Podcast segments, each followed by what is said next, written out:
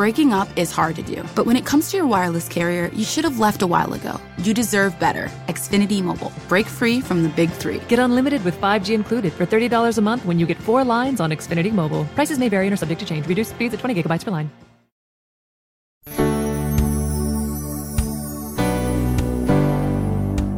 Words are our tools.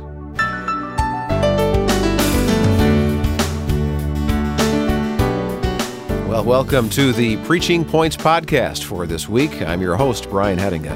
And this week, we're going to hear from Dr. Alice Matthews as she helps us think about the words that we use in our preaching and the sometimes subtle messages they contain that we may not even intend.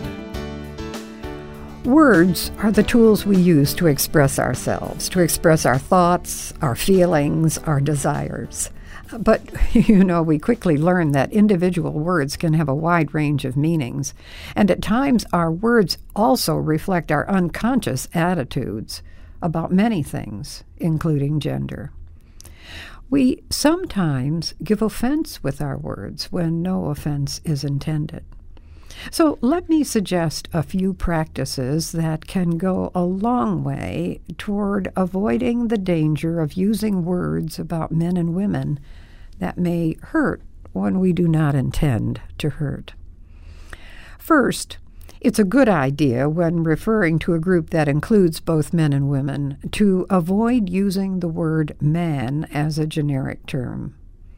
Today, not everyone hears it as generic. Instead, you can substitute people, persons, humanity, men and women. The New Testament writers were careful to distinguish between two Greek words, aner and anthropos. These two Greek words have uh, different but overlapping meanings.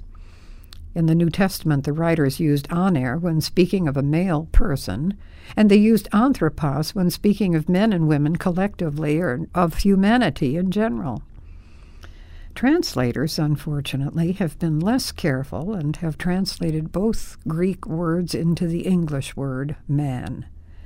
But we ought to reflect the original biblical care by including women intentionally when we refer to a mixed group, where the text refers to anthropoi.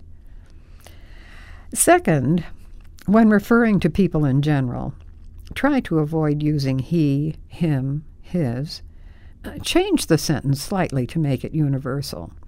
For example, instead of saying the average American drinks his coffee black, you can simply say the average American drinks coffee black.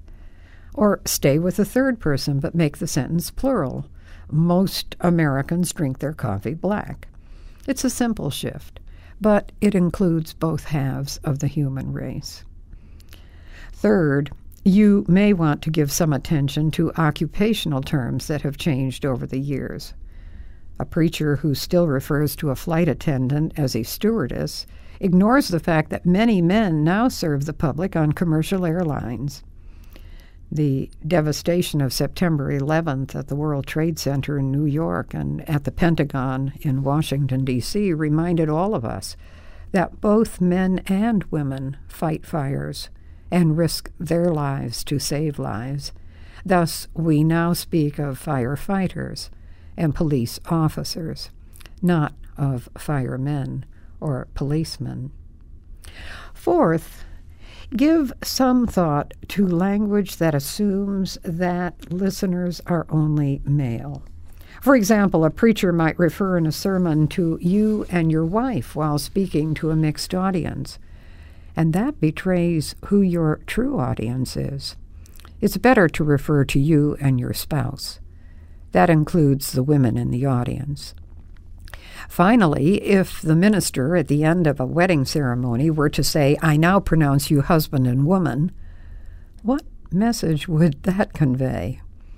In such a case, the man would be classified by his role, husband, but the woman would be accorded her full personhood. When the minister says, I now pronounce you man and wife, the woman is reduced to a single role in the relationship while the man is given full personhood.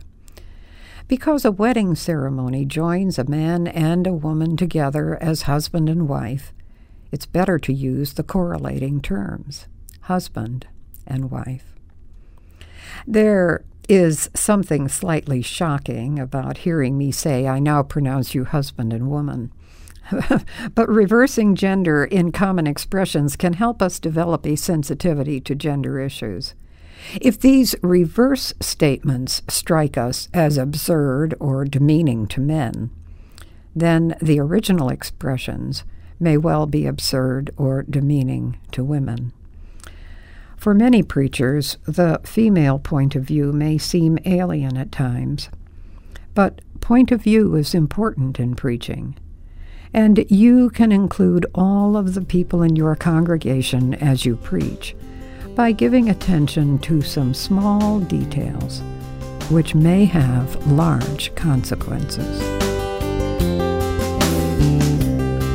That was Dr. Alice Matthews, and thank you for listening to this week's Preaching Points podcast from the Center for Preaching at Gordon Conwell Theological Seminary. Each week, we try to offer brief reflections on preaching that will point you toward preaching excellence. Now, if you'd like to hear further discussion on how to preach effectively to women, we focused on this topic in the first volume of Pulpit Talk, our quarterly audio journal on preaching. If you'd like to order Pulpit Talk, please visit our website at www.gordonconwell.edu slash Ockenga slash CFP for Center for Preaching. All right, I'm Brian Hettinga, and thanks for listening to Preaching Points.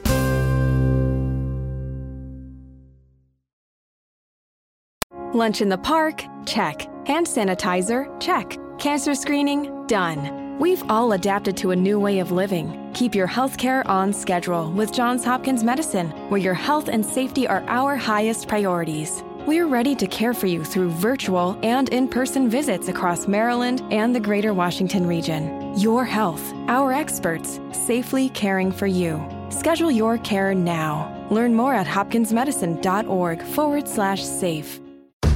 When you rely on the internet for everything, you need speed that can handle anything.